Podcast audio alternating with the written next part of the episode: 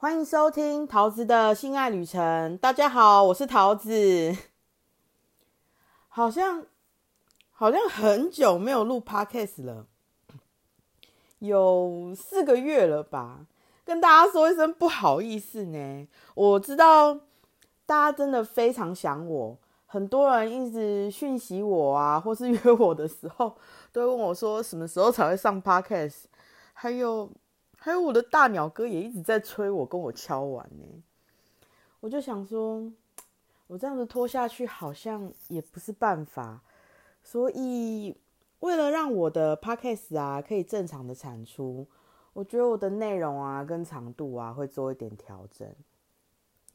之前的集数啊比较偏向是一个主题，讲三个故事。然后那三个故事都是我以前发生过的事情，我要耗非常大的心力脑力去把那些事情就是重塑，变成一个完整的故事讲给大家听。然后这样子的做法啊，对我的消耗量啊，其实有一点大。我记得我那个时候弄完一集 podcast 啊，我真的是累爆又饿爆哎。如果我硬要照原本的模式继续走的话，除非有经纪人逼我吧，不然我真的没有办法哎。而且可是，而且我没有经纪人啊，所以我只能自己逼我自己呀。然后我记得我之前在录 podcast 的当下，我觉得我那一段就是录 podcast 的那一段时间，也发生了很多很有趣的事情，很想跟大家分享啊。所以我觉得调整一下我 podcast，然后让 podcast 跟我目前的生活。就是取得一个平衡，这样子应该会比较好一点。然后大家听完我硬写硬录的第三集，应该也觉得我录的没有前面两集那么好听。有推友跟我反映啊，我有朋友知情的少部分真实朋友听完之后也这样跟我说，我自己也是这样子认为啦。然后。我记得我十二月月底录完之后，就年初就跨年出去玩啊，然后过年嘛，我就开始忙家里的那些事情，忙得团团转。后面我跟我妈吵了一大架，她说她要把我赶出去，然后还有就是前夫就是各种打电话或是传讯息来乱我这样子。这些事情啊，不止让我没有心思录 podcast。连我原本啊用来带小孩的耐性也都全没了啊！我连小孩都没有办法好好带了，我是要怎么做 podcast？而且我做 podcast 没有钱，我还要上班呢，所以就换一个模式吧，做小品点的内容啊，故事还是一样很好听、很精彩、很精致。不过就一集一讲一个故事，搭配一个就是我最近发生的事情，或是一些特别的。特别我想讲的东西就好了。如果是短一点的故事的话，一集讲两三个应该是没有问题的啦。然后来攻上一下我自己的 podcast 哦，放在最后面，每次都被跳过，所以我现在要先讲。喜欢我 podcast 的大家要记得多多分享给你的亲朋好友，要分享才会得到幸福哦。性是性爱的性，所以要分享我的 podcast 才会得到性爱之福哦。啊，我的推特连接跟 Fans One 连接会放在资讯栏，喜欢我的听众朋友们可以去推特跟随我，或是抖内我的 Fans One 看我性感火辣的照片影片哦。好，我先讲我有一次约会遇到一个神经病的故事。好了，这是前一阵子发生的事情。这个神经病呢，他就是来推特密我要跟我约炮这样子啊。确定要约炮的当天，我们还没有见面之前，他都还在传讯息跟我聊色色哦，问我什么？哎，你现在还有没有母奶可以挤？啊，你多久没有被刚了？哎，我今天刚你的话，你会不会叫很大声？我可不可以颜色你啊？然后问我有没有想玩什么这些色色的问题哦。结果见面怎么样？你们知道吗？他一看到我本人就开始跟我道德劝说，哎，他就一副我做错事的口气，质问我说：“你为什么要做这种事情啊？”我听到当下，我有点吓到，不知道该怎么回答他，因为他有点凶，你知道吗？而且我完全没有想到，他一见面就会这样问我。哎，我想说，我们见面之后不就高高兴兴的去吃饭、逛街、打打炮就好了吗？为什么为什么要突然这样问我呢？我表面上是没说什么啦，但我内心的 OS 是干。好尴尬哦！这样我等一下要怎么跟他打炮啦？吼！而且我真的就没有回他什么，他还可以自顾自的接着跟我讲很多事，说什么？你知不知道你做这种事情很危险啊？万一你出事情的话，谁会来救你啊？那你为什么要这样子做？你就不能好好找个工作做吗？我心想说，干你屁事啊！不就约个打炮而已，是有多危险？尴尬归尴尬啦，我觉得还是维持一下礼貌好了。然后还是事情要继续嘛，我也不好意思转头就走啊。我就试着把场子圆过去，我就说：“嗯，这很重要吗？你不要问了嘛，这没有很重要吗？”他还很白目回答我说：“我就是想知道为什么啊！”干，我真的是无语问苍天呢。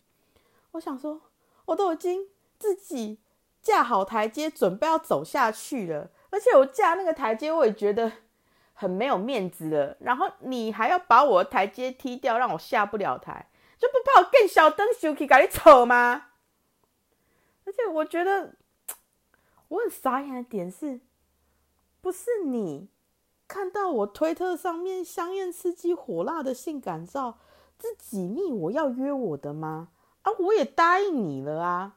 啊，你自己开口约我说要跟我打炮，还跟我聊色聊那么夸张，一见面又问我说为什么要做这种事情？所以我到底是该跟你打炮还是不该跟你打炮？而且，唉，我想说。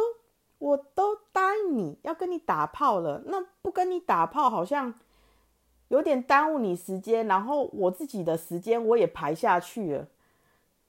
可是你又问我那种问题，好像我不该跟你打炮一样，我就觉得很矛盾呐。拿着世俗的价值观来指责我不应该，然后又开口约我要跟你打炮，我真的很不理解，而且。最后还不是跟我打炮了？他到底在想什么啊？不是一样要跟我打炮，为什么要把我弄得那么尴尬？我不懂哎。有听众知道他到底在想什么吗？好啦，如果有听众知道他到底在想什么的话，欢迎大家留言告诉我哈。神经病的故事就就就到这边就结束，反正他最后还是跟我打炮了啦。好。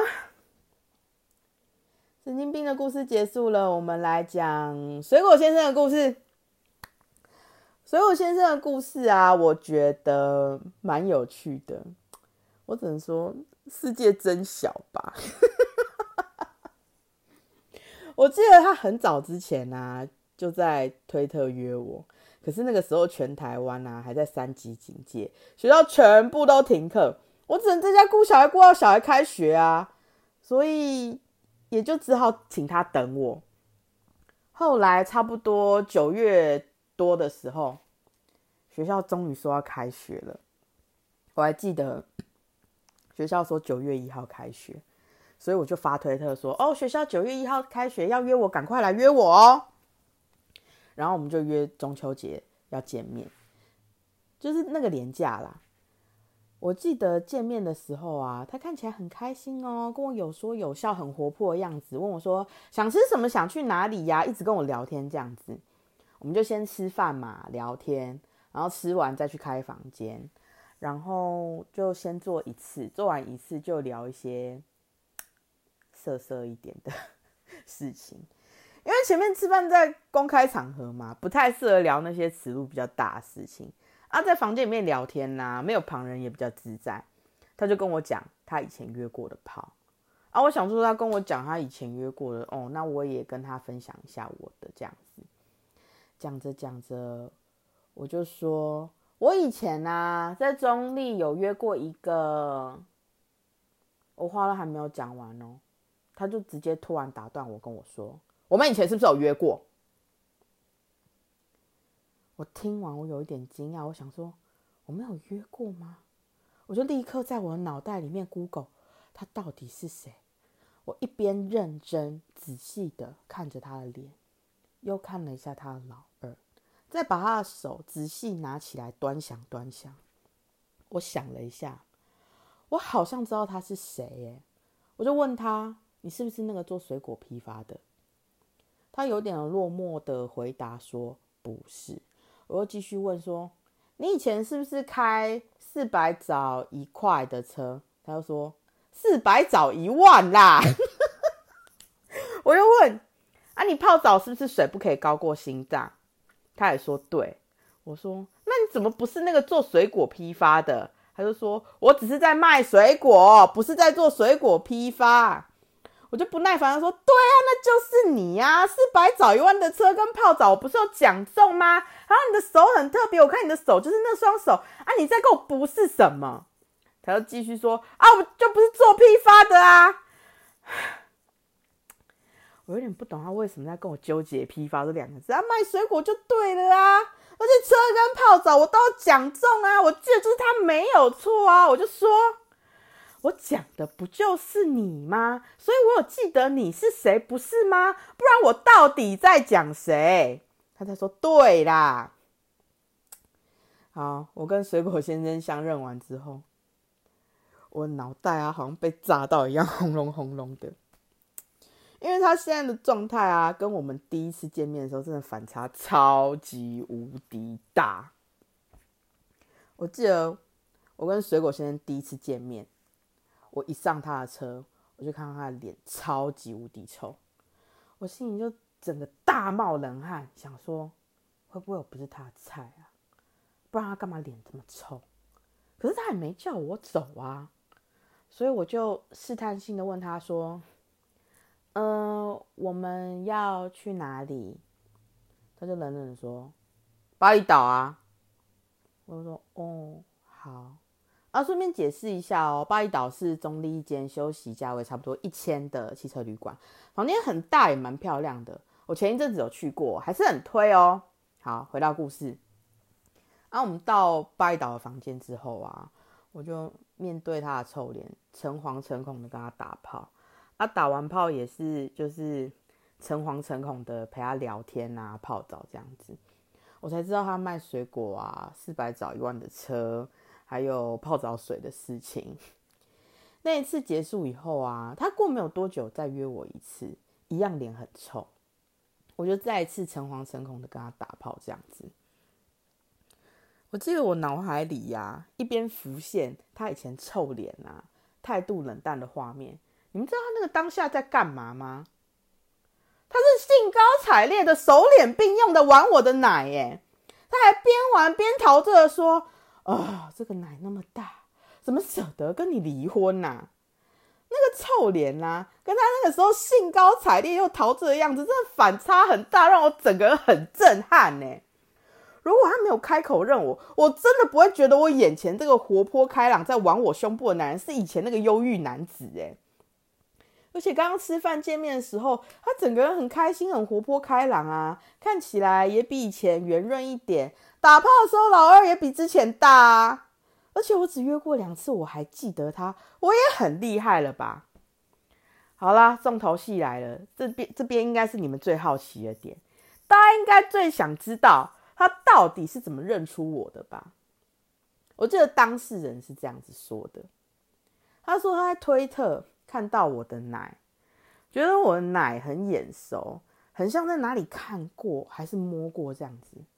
可是他想不太起来我到底是谁，我推特又没有露脸，可是他就很想知道啊，所以他就密我说要约我。然后等到去年中秋连假我们见面的那一天。他看到我本人的时候，他觉得我好像是他心里想的那个人，但是又不是很确定。他说我以前脸比较尖，现在脸比较圆，而且我跟水果先生第一次见面的时候是长头发，没有戴眼镜，戴放大片。可是我中秋节那天去找他的时候啊，我短头发又戴眼镜，他就没有很确定，就不敢直接开口认我。但是他说我衣服脱掉之后，那个奶就一模一样啊。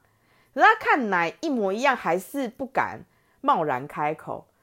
他说认错人啊，真的是尴尬到爆的一件事。他觉得他宁愿没有认我，他也不要这么尴尬。所以就等我们做完之后，他就跟我聊他以前约炮的故事，然后看我会不会讲什么。